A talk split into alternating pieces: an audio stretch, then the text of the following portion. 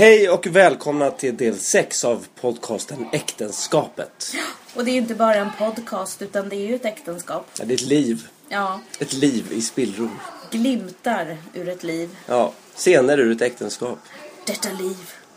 Denna dag, ett liv. En sträng saliv. Och nu är vi ju faktiskt inte hemma. Vi sitter i Spanien. I Torrevieja. Ja, Ett härligt... Alltså det är ju härligt men samtidigt så är det ju jobbigt det här med att vara turist tycker jag. Alltså jag har svårt att förlika mig med alla de här pensionärerna som sitter här. De skrattar och är jätteglada. De är alldeles brunbrända och skrynkliga. De sitter och röker och har hesa röster och tar något alkoholhaltigt hela tiden. Men sen när de reser sig upp så ser man alltid det är någon kroppsdel i bandage Ja. någonstans. Och då känner man, men fan det där är ju jag snart. Alltså jag är inte så glad. Jag är mest svettig och irriterad och bär barns olika cyklop och luftmadrasser och... det, det är ju en väldigt speciell plats vi är på. Det här heter Cabo Cervera och det ligger lite, är det norr om Torrevieja va? Ja. Norr. Vi har fått låna en lägenhet och det är fantastiskt faktiskt. Av en gammal kompis till mig. Och det är underbart och vi har havsutsikt och nära till allt. Och har pool. pool här nere så att Ja. allting är tipptopp. Men stället vi är på, det är ett väldigt speciellt ställe. För det är väldigt, väldigt mycket svenskar här. Och väldigt mycket skandinaver och turister. Och man, man får ju känslan också av att de här skrynkliga glada pensionärerna kanske är här just bara för värmen och billig alkohol. För de är jävligt sletna Ja, alltså. de känns inte så harmoniska och liksom hälsosamma. Nej, det kan man inte säga. Alla Fast- röker ja. och dricker kopiöst från frukost. Har du tänkt på hon som... Hon, hon brukar gå förbi här utanför vår gata. Hon som alltid sitter på den här puben där uppe. Ja, Hon är ju där varje dag. Ja. Hon bor ju där i ja stort sett. jag tycker alltså. det är lite gulligt. Det är hennes sociala liv liksom. Ja. Och de kallar henne vid förnamn och de vet vad hon vill ha och vilka tider hon har. Och... Hon har en väldigt lång uppförsbacke. För hon går ju här utanför vårt hus här varje morgon. Alltså på morgonen går hon upp till puben. Och hon lämnar den inte förrän, ja, vid morgonen. Nej, precis. Ett dygn Fast hon senare. är jäkligt brun. Ja, det är hon. hon tar ju någon stund mitt på dagen och går iväg och sitter i solen. Ja, men hon sitter ju på puben i solen. Det Hon bara det? flyttar sig någon meter ja. borta för parasollen. Så får hon lite brun Ja. färg också. Häromdagen tror jag att hon var lite mer förvirrad än vanligt. För då hade hon nog något genomskinligt nattlinne på sig tror jag. När hon gick Aha. upp för backen. Och då hade hon också, man såg ju väldigt tydligt hennes de där magtrosorna som skulle hålla in magfläsket. Och kanske att jag anade en tena. Tena, en tena. En tena. Ja, det måste ha varit en tena. där under. Och då tänkte jag så här, men stackarn, vad förnedrande. Här står vi och ser henne i hennes utsatthet. Samtidigt som jag tyckte så här, fan det är lite vackert också. Hon har kammat sitt hår och satt på sig sin keps. Och hon går backen upp och ska sätta sig på puben och ta Ja. sin frukost och sen sitta där och, och folk känner henne. Det var lite gulligt också Ja. faktiskt. Men man tänker ju på nu eftersom vi är här och har barn och sådär. Jag ser ju, det är ju skyltar överallt till salu. Det är ju ekonomisk kris i Spanien. Så att det, allt är till salu i stort sett. Billigt som fan. Och halv, fallfärdigt allting och de rustar inte upp ordentligt. men då tänker jag ibland så här, men tänk om man skulle faktiskt, om man skulle köpa, om man skulle köpa ett ställe här. Eller så. Och hur det skulle vara. För att de här, många av de här gamla, de har ju faktiskt, det känns som att de inte har liksom riktigt sina barn här. Eller det känns som att de, många är ganska ensamma på något sätt. Alltså. Ja, fast vi har ingen aning om det Tobias. Nej, det vet vi inte. Det De kanske inte. bara är här några veckor och så har de ett otroligt socialt och rikt liv hemma i Sverige.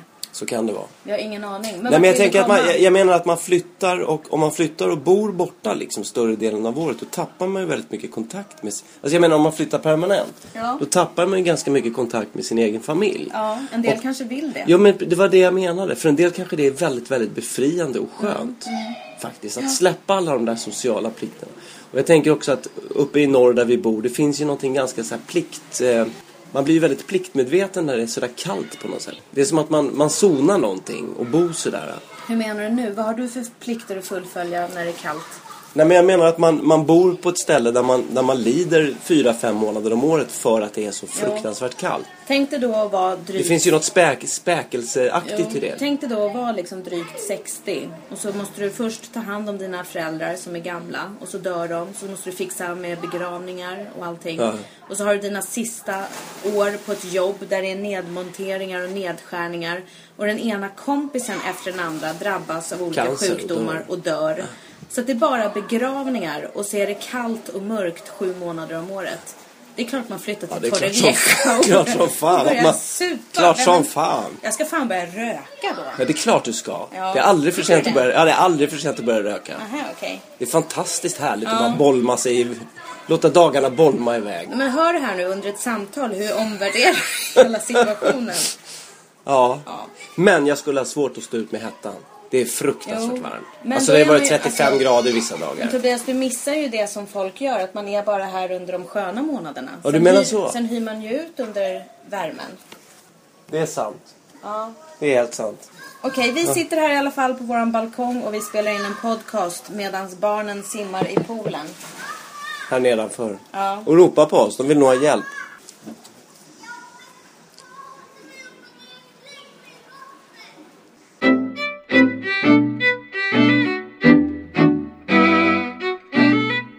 Kul det här med våra tre barn, vad de har för olika inställningar. Alltså våran dotter, hon kan ju bara bada i poolen dygnet runt och hon är helt nöjd med det. Hon Ja, tycker att helt allt otroligt. är okej liksom. Medan 13-åringen saknar att då sitta med dataspel hemma Mm. och sina tekniska prylar och grejer och sina rutiner. Och sexåringen, hans inställning till Spanien, han hade ju en helt luddig uppfattning. Och så förstod vi ju när vi kom hit också att våran 13-åring har lurat i honom att Spanien är en krigszon. Alltså han har visat honom krigsbilder från olika konflikter i världen. Jag tror att det är från Syrien och allt möjligt. Och Ja. sagt att det där är Spanien. Så att när vi kom hit så sa våran lille man då efter någon dag sådär. Du mamma, måste vi snart springa och gömma oss? Kommer bomberna snart och kommer kriget? Och jag sa så här, vad menar du? Det är ju krig här i Spanien. Ska vi springa och gömma oss snart? Och då känner jag så här, men herregud, han ser det här liksom som ett äventyr. Och att semestern är ganska spännande för man vet inte om man ska överleva.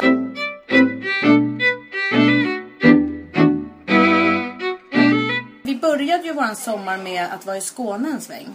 Ja, just Och det. då var vi ju och såg ett genrep på en teaterföreställning.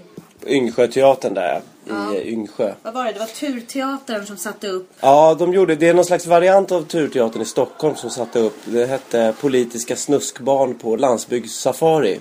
Just det, Som var tre och en halv timme eller fyra timmar. Det var fruktansvärt långt. Med Nils Poletti som regissör. Ja, precis. Ja. Och den, det, det var väl en föreställning som man kan tänka sig skulle kunna passa bättre på ett sätt i Stockholm, i en fri grupp liksom. Jo. Eh. Det var rätt ungt, kaxigt, eh, samhällskritiskt. Och väldigt, väldigt snuskigt Ja. och obscent och vulgärt. Väldigt. Och det var ju barnförbjudet. Ja, det var det. Men på deras genrep så hade de ju fem, sex barn i publiken, varav våra var tre. Ja, i och med att vi känner de förra som hade teatern och liksom det fanns en liten så här, för, inte förpliktelse, men att man, man borde gå och se dem. Och jag ville se dem. Och då var det bra om vi drog dit lite publik. Så det, självklart så tog vi dit våra ungar då. Och så sa jag så här, men de är teatervana. Det är ingen De har fara. sett allt, de har sett allt. Ni säger att det är snuskigt. och- Ja, ja, men hur snuskigt kan det vara? Men det var ju verkligen Nej, det var fruktansvärt. jättesnuskigt. Det var penetrationer i fontaneller och sånt där alltså. Det, Ja. var, det, var, det, var, all, nej, det var all slags Och oralsex porr och- eh, blinkningar till Yngsjömorden. Ja. Med eh, Anna och Per, Pers ma- mamma Anna. Hur var det? Ja, Yngsjö, eh, mamman och hennes son som har incestaffär. Det slutar med att sonen och mamman tillsammans dödar sonens fru.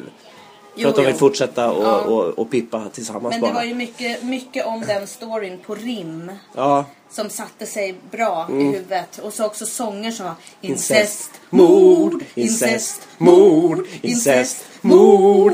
Du, du, du. Den kan ju ungarna i sömnen. Och de kommer ju upp vid helt fel tillfällen. När man är på väg bland folk så liksom går de och nynnar incest, mord.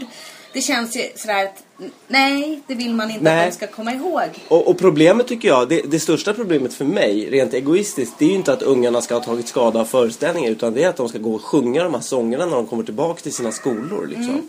Och, och vi blir Mm. Inkallade på förhör med fröknarna sen. Du ursäkta mig, det här med incest. Vad- har ni pratat mycket om det? Mm. Ja. Och så var det ju mycket drift med rasism och nationalism och sådana saker som flög rakt över huvudet på våra. Men där de kan citera och i fel sammanhang så kan det ju låta fruktansvärt. Och Liksom. den där Hitlerhälsningen som kommer då och då. Ja. Som Någon- byggde på den här scenen med OCD. Ja, någon som har tvångssyndrom och gör en Hitlerhälsning men att det blir att man... Tar sig på snoppen och luktar om man har kissat på sig först. Och sen blir det Hitlerhälsningar. Ja. Som vår sexåring älskar att göra när vi ska gå ner på stranden här. Ja. Det känns inget bra. Nej. Nej, det känns inget bra alls. Nej, det känns konstigt. Ja. Men eh, teatern var rolig i alla fall. Jag tyckte det var uppfräschande. Men kanske att vi borde haft barnvakt. Kanske just den gången. Ja. Annars tycker jag inte om att man delar upp vuxenkultur och barnkultur. Jag tycker att bra kultur ska kunna njutas och tas in av alla. Men just den föreställningen, där var jag nog för en åldersgräns faktiskt. Ja. Ja. Ha, Det, eh, jag måste bara säga, det är också lite märk... Eller man tänker på så här, de, för det bor ju jävligt mycket skandinaver här i, i området och även inom det här kvarteret. Jag bara tänker så här, vi, vi har ju alltid fönstren öppna. Och det har ju, vi pratar ju ganska mycket om den här föreställningen och om filmer vi har sett och grejer som ungarna börjar undra nu och ställer frågor om. Mm. Ja. Och det handlar ju mycket... det handlar ju... Ja men det har ju blivit ganska mycket då krig, mord, incest och Hitler Ja. och sånt där. vi, Plus, pratar, vi pratar väldigt mycket om Hitler. Ja, jag förstår inte det. börjar det. bli så här osunt mycket om Hitler. Ja, och det, då blir det så här att folk tror att de här... Jag tänker att engelsmännen som inte förstår svenska och de har övriga Ja. ämnena vi pratar de hör ju bara det här med Hitler. Ja. De kan ju tro att vi är nynazister alltså. Ja, men även tyskarna tror vi kanske att vi sitter och gör narr av dem på Jaha. något sätt. Ja, det blir jättekonstigt. Ja, vi får försöka dra ner på det där Ja, vi får dra ner på Hitler. Hitlersnacket, alltså. Speciellt som eh, vissa i familjen inte kan skilja mellan Charlie Chaplin och Hitler. Så det Nej. blir också konstigt. Eh, det här med att vi pratar ganska högt och att folk hör oss och sådär. Man, man känner ju alltid att alla andra familjer är så normala. Att de eh, är sams, att det är harmoniskt, att alla funkar bra ihop, att de inte höjer rösterna. Och så känns det bara som att våran familj, att vi bara vi kan knappt spela Finns i sjön utan att vi blir osams. liksom. Nej, det kan vi inte. Det kan vi ju faktiskt inte. Och då undrar man ju också, är den här typen av semester bra för oss? Jag, jag tror inte att det är vår grej.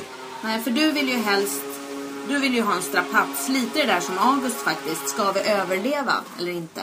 Ja, jag gärna- älskar ju det. Jag har ju varit gärna- ute och sprungit här. Jag gick ju på en sån här eh, solstingspromenad igår. Mm. Du vet, över en timme, mitt på dagen, i stekande sol. Det var 35 grader varmt. Du ville ha med hela familjen, men jag och barnen tog bussen. Jag, jag kan säga efteråt, jag är jätteglad att ingen följde med. För de hade faktiskt, de hade nog svimmat. Ja. För det fanns inte så många vattenställen heller på vägen man Det påminner köpa. lite om den där gången när du tvingade ut alla i, i ett milspår i kuperad terräng när det började bli Just det. mörkt. Var det på julafton? En kall, ja, en Ja. kall, kall vinter. Men det är en Ja, annan vi historia. skiter i det. Men du gillar ju det där att man kanske ska dö Ja, på semestern. ja. Jag vill ju mer att semester ska vara avkoppling. Ja, Och början av planerna var ju av sommaren här då. Du ville ju att vi skulle bo i tält. jag ville att vi skulle tälta på, camping, eh, på campingplatser. Ja. Utan el. Ja, det ville du. Ja, det vill jag. Och du har många gånger när vi har suttit här nere så fort någon har sagt att det är varmt eller att det är Ja. salt i Medelhavet så har du hela tiden "Åh, vi hade kunnat vara på den där campingen. Ja, och när jag har kollat vad det är för väder i Sverige, 24, 25, soligt, då känner jag så här någonstans att ja, men det kanske hade inte varit så dumt ändå. Och du, med tanke på också att barnen faktiskt hade haft kompisar. Och jag tror inte att de hade bråkat lika mycket med varandra då. Nu leker de i och för sig också och de tvingas liksom de tvingas undersöka varandra dygnet runt här, vilket kan vara bra, men det är också jävligt jobbigt. Ja, det är väldigt intensivt. Väldigt Och intensivt. som du sa, det är ju egentligen ingen som får ha semester. Därför att vi Nej, bor nej. i två rum. Varav det är säng i ena rummet och bäddsoffa i det andra. Ja. Och så är köket integrerat. Vi bor väldigt in på varandra.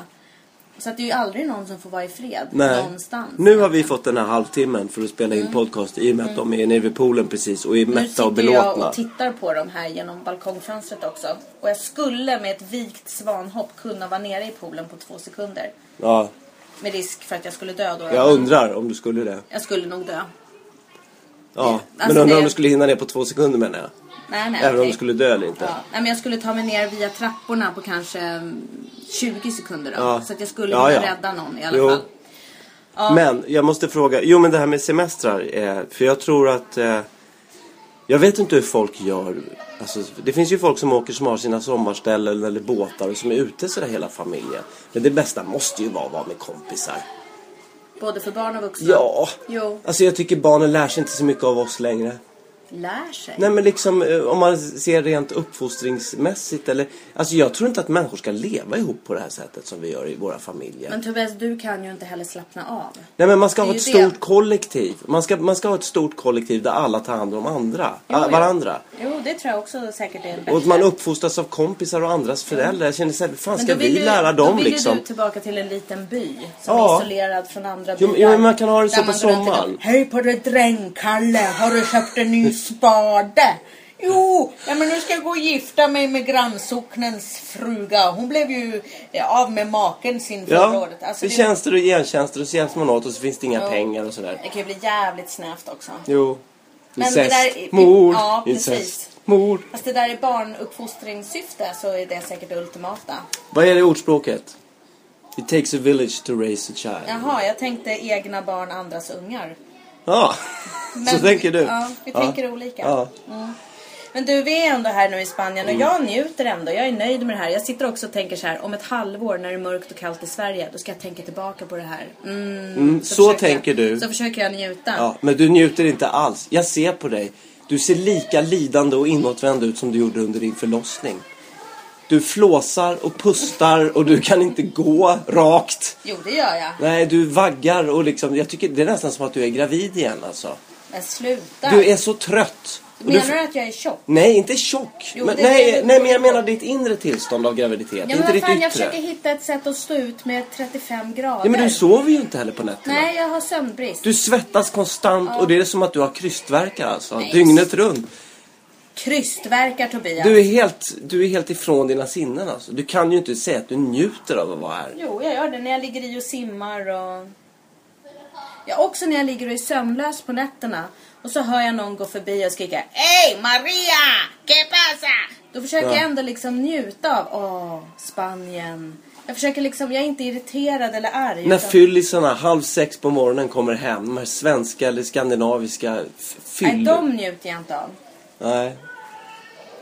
Okej. Men jag njuter av de spanska rösterna. Ja, nej, men det är väl liksom underbart. kommunicerar och samtalar och lever sitt liv på gatan. Ja, men då är jag glad. Så du ångrar inte att vi inte åkte på tältsemester Nej, men fan, jag ville aldrig åka på tältsemester. Men nästa sommar då? Nej, inte tältsemester, då Nej. blir det något annat. Okej. Men däremot så tycker jag det är lite jobbigt att vi bor tvärs över gatan med en pub som på onsdagar har Tribute to Rod Stewart med en trubadur med inspelat komp.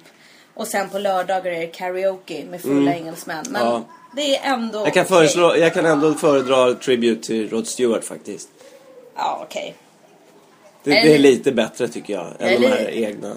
Ja, men jag är mer avundsjuk på engelsmännen som har karaoke för det låter kul. Det låter som att de har kul. Men du, kan vi inte sticka dit nästa lördag? Vore inte det jävligt roligt? Ja, om, det, om barn får vara med. Ja. Men en grej, du verkar ju stå ut med värme och kyla och allting liksom. Du skulle säkert vinna Robinson om du var med i Robinson. Men en sak som jag är lite sådär med dig nu. Mm. Det är att du har börjat gnälla över att du inte kan dricka kranvattnet.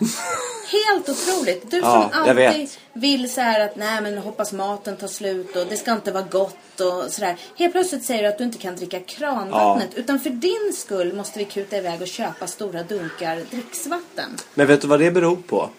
Det, det, alltså, jag, jag har ju alltid tyckt att man ska få i sig så mycket bakterier som möjligt när man kommer till ett land. Ja. Därför att då, då klarar det är bra för immunförsvaret liksom. Ja, och nu? Och problemet nu, eller problemet, men nu för tiden blir man ju inte magsjuk i Europa. För Nej. vattnet är ju så jävla rent överallt va. Ja, när vi var Eh, små så pratade man alltid om semestersjuka. Ja, Du får ja. inte äta aioli eller majonnäs när du kommer till Spanien. Nej, ingenstans. Man får Då inte du dricka diarré, isen. Men Spanien, Grekland, Frankrike, Tyskland. Det var liksom samma överallt. Det var bara i Sverige typ som man kunde överleva, var, var känslan. Men nu, nu- är det där borta. Men däremot, det är, ju- det är, nog, det är väl klor de har i vattnet eller ja, ganska mycket klor. Och problemet är att jag, alltså jag mår inte då, jag blir inte sjuk av det. Utan det är bara att min mage sväller upp. Och, jag, och det är en fåfänga faktiskt. Din mage sväller Min upp. mage sväller upp av det här kloret i vattnet. Men Tobias- Så att jag kan inte andas. Och då, då känner jag att jag, alltså jag, är- jag börjar ju få lite så. Tobias, du kan mage. ju inte skylla bukfettman på kranvatten. Jo men det är det jag menar. Jo, det är en kombination såklart. Men jag, jag, jag, jag tänker att det är... 44 år, ligamenten har släppt, magen börjar hänga ut. Du kan ju inte säga att Ja, men är vad fan, jag springer ju varenda morgon och simmar. Jo, det är det. Det är kloret som spänner ut magen som gör att jag, jag, jag, jag kan ju inte gå på stranden. Jag måste ju hålla in magen. Alltså det känns så, det är så jävla fånigt det här. Men jag vill inte vara som de här liksom 60-åriga gubbarna. Som bara sitter och krökar och dricker mojitos klockan Tänk att ett på de dagen. också var liksom. unga och smala och snygga en gång i Ja men de anstränger sig ju inte. Jag anstränger mig Åh för fan. nej, vad hände med dig? Jag åkte till Spanien och drack kranvatten. Oh no! Alltså du hör ju själv hur det låter. Ja det kanske inte håller i rätten men... Nej. Ja men så är det i alla fall. Okej. Jag har tacklat av. Fan. Jag börjar tackla av faktiskt. Så jag tycker du är ashurtig hela Tycker tiden. du det? Ja, det tycker jag.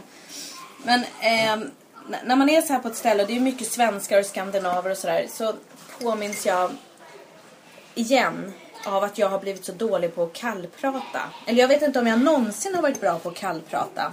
Men eh, jag är asdålig på att kallprata. Och jag tycker Ja du är jag också med. Ja men jag är, jag är Fast jättedålig. jag tycker du slänger dig i slang med vem som helst. Ja men, det, Vissa vet, saker. ja men vet du vad? Det är när jag inte är på min hemmaplan. Det är bara när jag spelar en roll. Jag är med i en, gäst, jag är en gästroll någon annanstans. Här, spelar du en roll här? Ja! Det gör man väl överallt när man inte är hemma. Vadå, vem är du här då? El Sueco Tonto? Ja, jag vet inte. Men inte, inte riktigt mig själv. Men vad fan, jag, jag är mig själv så mycket här. Jag bryr mig inte ett smack. För jag tänker det är ingen här som känner igen Nej men mig. inte att jag bryr mig. Inte att jag bryr mig men, men du vet jag kommer, ur, jag kommer ur lite min vanliga bubbla när jag är här. Mm. Liksom. Jag kan gå omkring, jag kan göra vad som helst. Jag skulle kunna börja sälja frukt. Och jobba här och jobba i bilaffär. Alltså man kan ju göra vad som helst liksom, när man inte är i sin roll hemma. Jo. Man är ju fjättrad vid sin identitet så att säga. Liksom. Jo. Vid den man är. Ja, men kallprat här, det, det blir inte så djupt. Medan man Nej. kanske förväntas komma ner på djupet på något Ja. sätt. Jag vet inte men... Plus att man har ansvar för sina relationer hemma på ett sätt va.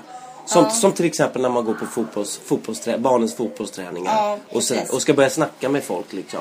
Och stå, man ska börja prata om matchresultat och barnens träning och klubben och skolor och området och sådär. Man ska hålla igång relationen med fotbollsföräldrarna Ja. som man bara träffar på liksom barnens träningar och matcher. Ah. Ja, precis. Där är faktiskt mitt kallprat, jag är helt värdelös. Det känns som att vad jag än säger så tycker de att jag är ett ufo. Ja. Nu har jag börjat ta med mig såna här eh, stolar som man kan sitta, sitta på liksom. Brassestolar. Och bara skärma av. Termos med kaffe, brassestol. En bok som man kan ha i pausen i halvlek liksom. Så man inte ska behöva prata med folk. Men det, men det, finns ju också någonting med att, att eh, det är också någonting konstigt. Varför kan man inte prata om saker? Alltså varför kan man inte gå djupare? Varför måste kallprat vara kallprat? Nej, men jag vet inte heller vad är kallprat egentligen. Jag har en sån här barndomsminne av en, en kompis till mig. De hade ett landställe, flera stycken i hennes släkt. Och där var det någon då som var jättenära vän med Micke Rickfors. Musikern Ja. Micke Rickfors. Så han brukade hänga där också. Och jag kommer ihåg att... Micke alltså? Ja, Micke Rickfors. Och vi var 11-12 år, vi barn, sådär, som hängde ihop och lekte. Och, ehm, och när man är barn så ser man ju bara alla de här vuxna som liksom fixar fika och åker och handlar och man går och badar och samtalet böljar och någon hugger ved och Ja. allting bara sköter Ja, sig. dagarna bara Ja, löper och så som kommer pärlband. olika måltider och sen sover alla och så är en ny dag och Ja. någon sitter och dricker kaffe och eh, dagens tidning har kommit. Nej, men, och, liksom, och solen skiner såklart Ja. hela tiden. Men jag har ett jättestarkt minne av att, att Micke Rickfors när han var där, att han ofta höll sig lite på kan, Jaha. sin kant. Eh, och han hade, jag kommer ihåg att han hade med sig en sån här maskin som man kunde gå med över jorden för att se om det fanns metall. Ja, metalldetektor. Ja, så man kunde Ah. leta skatter och sådär. Men när alla andra satt och liksom pratade och fika då gick han ofta med den där metalldetektorn ute bland busken. För sig själv mycket. Och jag började känna, och då kände jag lite så här. Men han kanske är sur eller arg eller tycker det är jobbigt med mycket folk eller han kanske är ledsen eller Ja. man undrade lite för han var inte som de andra vuxna. Men nu känner jag så här, fan jag är Micke Rickfors. Jag börjar bli Micke, jag vill också gå vid Men vad är sidan. din metalldetektor i livet? Vad skulle det vara? Jag, jag vill gå och tänka klart. Jag vill tänka klart mina tankar. Jag vill liksom fundera kring nästa. Jag går och tänker mycket på stand-up material. Man liksom tänker det där är kul. Så skulle man direkt vilja gå och göra lite research eller söka efter någon fakta eller någonting för att kunna bygga vidare och komma vidare. Ja.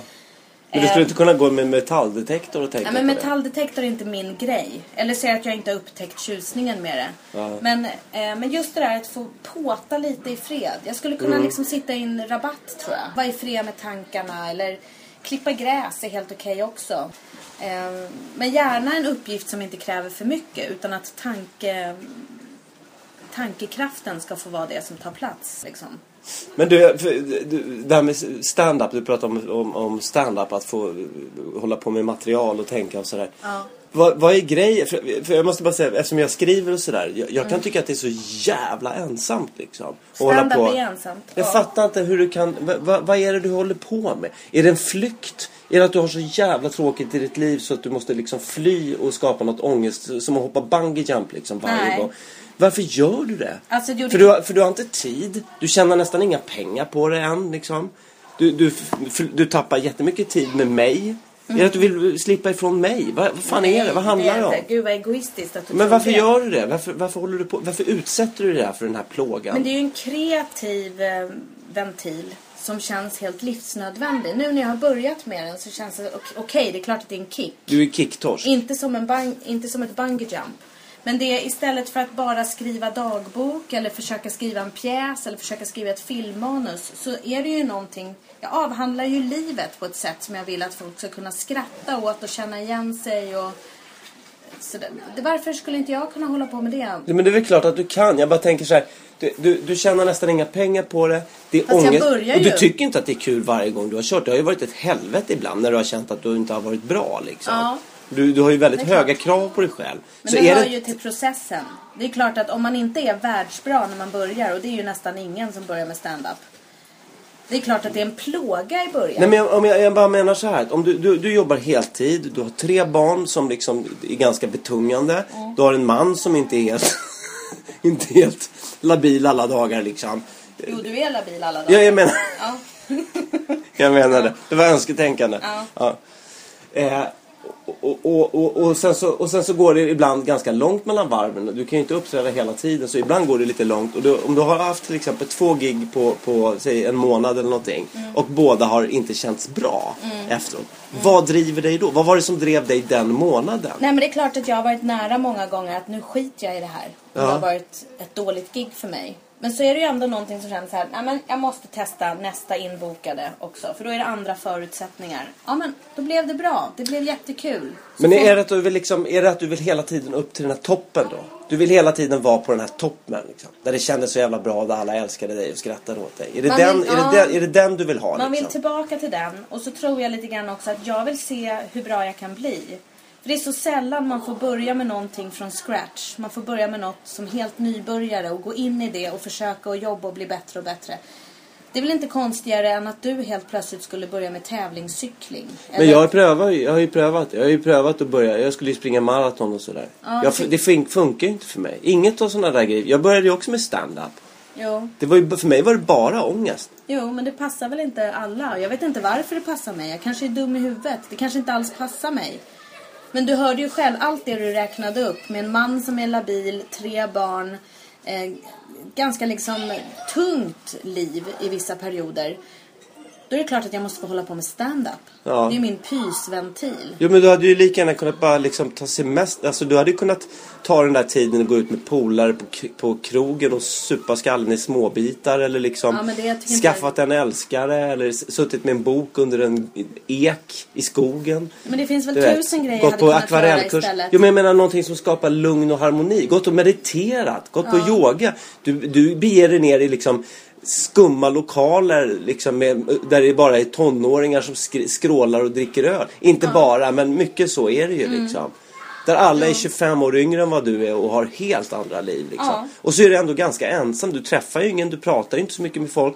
Du sitter på tunnelbanan och liksom skannar igenom skitsnabbt ditt material och sen bara river av det. Jo. Sen kommer du hem mitt i natten liksom. Ja. Helt uppfylld av ett rus som du vill dela med mig liksom. Och jag vill bara gå och lägga mig. Ja, men då förstår du väl att jag kanske behöver ha mitt liv lite mer som Micke Rickfors. Ja. Jag behöver en metalldetektor. Du är Micke Rickfors. Ja. ja, nej men det är bra. Det, det är metalldetektor och ett hus på landet liksom. Ja, det skulle jag väldigt gärna vilja. Men det finns väl någonting, alltså vissa löser korsord och håller på med sudoku och andra går och simmar och är, alltså jag behöver något mer. Om jag inte får sjunga i band eller vara med i en teatergrupp eller göra något. För att stand-up är ändå, det är kreativt och även om man gör det ensam så finns det ändå en gemenskap. Eh, och det finns, man strävar uppåt hela tiden. Eh, man vill bli bättre, man, man liksom vill finslipa, man vill bli skickligare, man vill lära sig hantverket. Alltså de här tekniska sakerna man kan tänka på, allt det där. Eh... Men vad tänker du om det här då? Att, folk, att det fortfarande anses lite som fulkultur? Får du höra saker om det eller liksom, hur, hur förhåller du dig själv till det? Vad tycker du själv? Det är ju en folklig liksom gycklartradition. Man står på torget och sk- skränar liksom. Det beror ju på. Alltså, jag tycker att eh, stand-up kan också vara den finaste kulturen man kan tänka sig.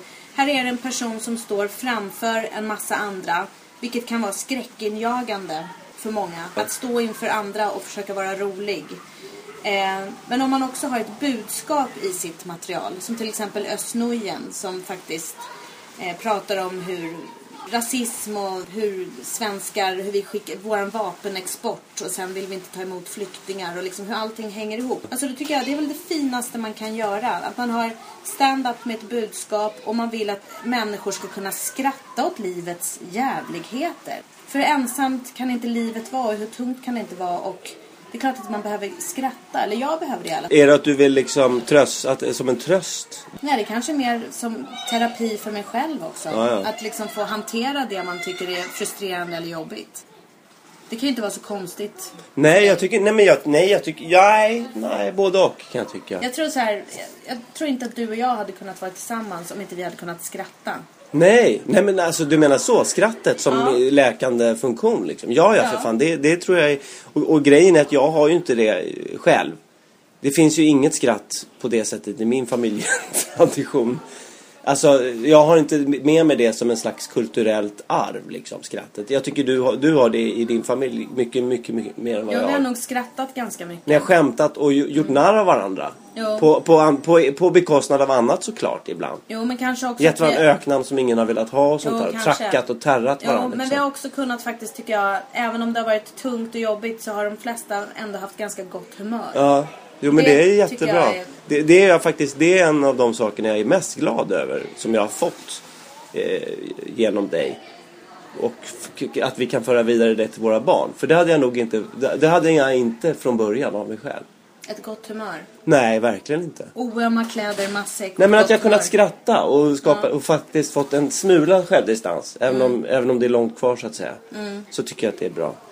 Eh, men eh, jo, den, den här...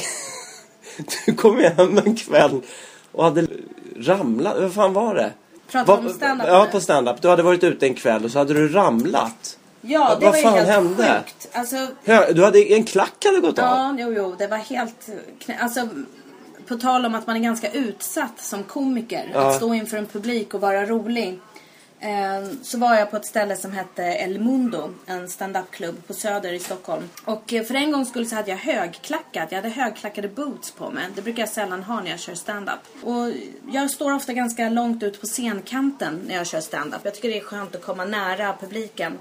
Ehm, men så stod jag där då och vägde lite på hälen på något konstigt sätt i högklackat och helt plötsligt så bara ramlade jag av scenen. Benet bara vek sig under mig.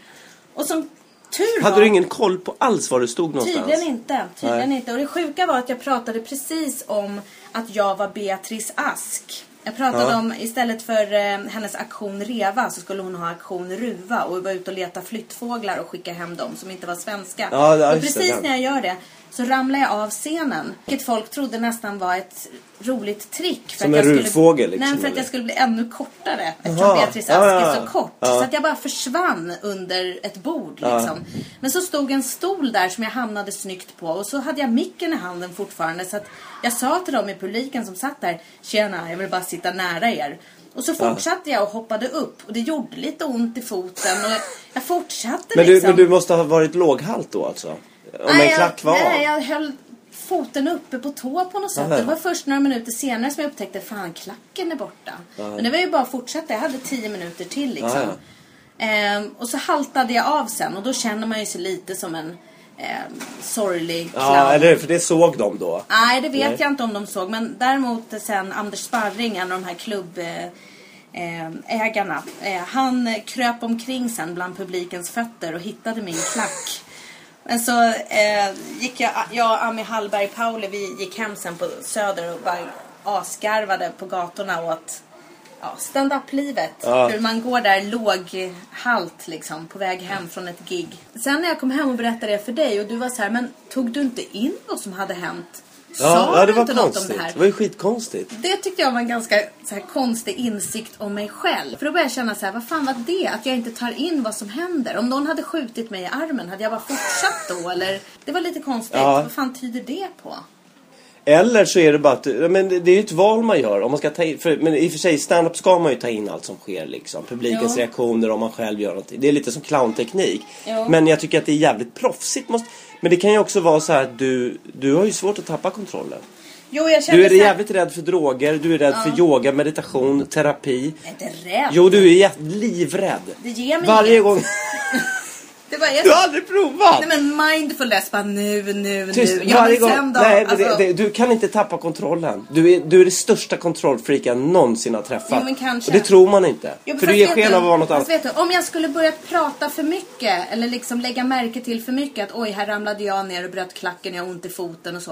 Då hade jag aldrig kommit upp ur det sen. Jag ville vidare med mitt material. Jag hade något nytt jag ville testa. Jag var så Ja men du hade bara kunnat garva åt det och garva åt dig själv och sen studsat upp igen. Oj, klacken är borta. är det någon som har sett min klack? Det hade kunnat bli hur jävla kul Ja, som helst. Men grejen var att du, du löste det ju så jävla fint. Dels att du hamnade i en stol, att du direkt kom på den här repliken. Du är ju väldigt snabb i käften måste jag säga. Ja. Du är ju otroligt rapp i käften. Ja. Men det var ju också lite tur. För du hade ju kunnat slå dig. Men jag hade kunnat dö. Ja.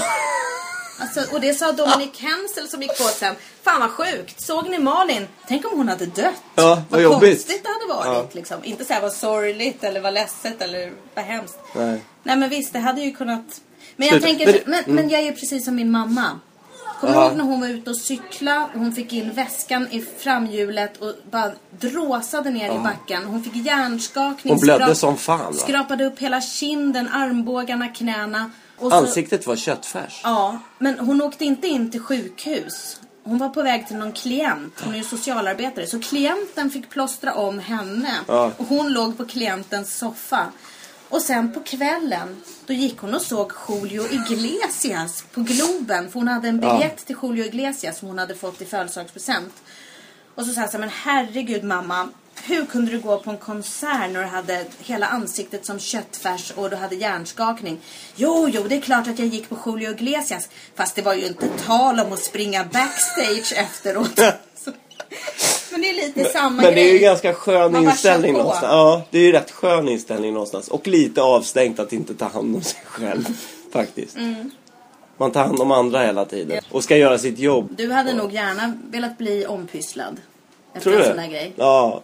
Jag vet inte, jag är inte heller bra på att ta hand om mig själv. Och lyssna på mina signaler. Är du inte det? Ja, men jag springer ju sönder benen när jag ska börja jogga till exempel. Jo. Och få skit, jag har ju jätteont. Att jag gick den där promenaden igår i 35 graders värme, det är ju inte att ta hand om sig själv. Men varför gjorde du det? Nej, men det- jag gillar Om du att- försöker rannsaka dig själv. Vi var inne, vi hade en trevlig dag inne i Torrevieja. Vi gick på marknad, vi var på stranden, vi gick åt en härlig lunch. Men jag Sen gillar att lida lite. Du, bara att, tyckte du att du hade haft det för bra? Ja, lite. Så att du ville må lite dåligt? Ja, nej, jag mår inte dåligt. Det är ju, värsta, det, är ju det som är det värsta med det. Men är det, jag att du vill, njuter. är det att du vill röra på dig? Jag mår dåligt när det är för lugnt. Och när jag äter lite för gott. Eller Men- så. men Eller du- på mig lite för fina kläder. Jag, jag, det måste vara lite trashigt och skitigt och jag måste svettas och eh, Sen är det kanske lite också att jag gillar, jag gillar att ta i fysiskt liksom och köra slut på mig. Men är det, alltså nu när vi ändå ska tillbaka till Hitler här. Jag menar, är det lite det här Arbeit macht frei? Att du mår bättre då? När du får Ja, jobba eh, ja, då blir det, det finns några ramar där som begränsar mig som jag tycker är ganska skönt. Jag har ett mål. Jag vet att jag ska gå hit. Det är de här omständigheterna. Det är fruktansvärda omständigheter. Klarar jag det så blir jag jävligt glad och nöjd med mig själv. Då har jag liksom utstått ett eldprov. Och då, är jag, då, då stiger mitt värde inför mig själv. Det är lite synd att det Hur är länge så. håller det i sig då? Nej, ja, till nästa utmaning då. Okej. Som börjar kanske nästa dag eller så. Så jag, jag mår bäst om, om jag har en sån varje dag, ett sånt mål. Då, då mår jag jävligt bra. Jag skulle passa skitbra uppe i vildmarken på en sån här expedition. Ja. Eller som Robinson som Ja. du sa. Det Om blir- hela mitt liv var så, så Det blir det lite vara. svårt då som Det småbarnsförälder. går, inte- det går inte att kombinera. Nej, för du måste ju hela tiden iväg då på en farlig expedition. Ja, men det är därför jag försöker göra det då och då. När jag har chansen. Så passar jag på och lever mitt riktiga liv. Nej men jag skojar. För jag har blivit lite konfunderad över dig här nere i Spanien. Att du hemma så kan ju du sova hur länge som helst på morgnarna. Ja, om jag Men- inte har något att gå upp till. Men här så har du ju liksom poppat upp hur snabbt som helst och kutat ut och gått promenader eller sprungit. Det är konstigt. Och du hade, du hade ju hälsporre. Ja men det har jag fortfarande men jag skiter i det. Jag springer ändå. Du springer fast du har hälsporre. Ja det gör lite ont. Men jag har ett litet inlägg men det hjälper inte mycket. Nej. Ja men det gör, det gör lite ont. Och så är det varmt som fan. Ja. Och springa. Även Men om ändå, det är tidigt på du, morgonen. du blir glad av den där stunden då. Ja. Du känner så- dig duktig. Ja, och så gör jag upp mål och så kollar jag hur långt jag sprungit. Oj vad långt. Och så ska jag längre nästa dag. Men med tanke på att du ändå gör sådär mycket fysiska grejer och lider så borde ju inte kranvattnet här vara något problem. Jag vet, det är det som är så jävla irriterande. Att magen blir som en ballong. När, och när det inte ens är bakterier utan det är bara lite klor. Ja, men hur länge har din Eller mage blivit så här? Är Ja, det men- något nytt? Ja, Nej, det började faktiskt under den här höftväsketurnén. Madrid. Men drack du Ja, kranvatten? då, ja, då drack jag kranvatten hela tiden. Jag snålade ju som fan. Okej. Jag köpte ju aldrig något där. men det kanske är så att du fyller 45 i höst. Det kanske är det som börjar synas. Ja, kanske. Ja.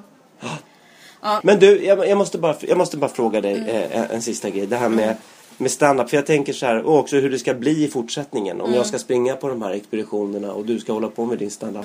Vad tänker du dig när du är 65? Hur ser ditt liv ut då? Är du Micke Rickfors då? Har du en metalldetektor? Då har jag en metalldetektor, jag är Micke Rickfors och jag är på stand-up-turné i Torrevieja.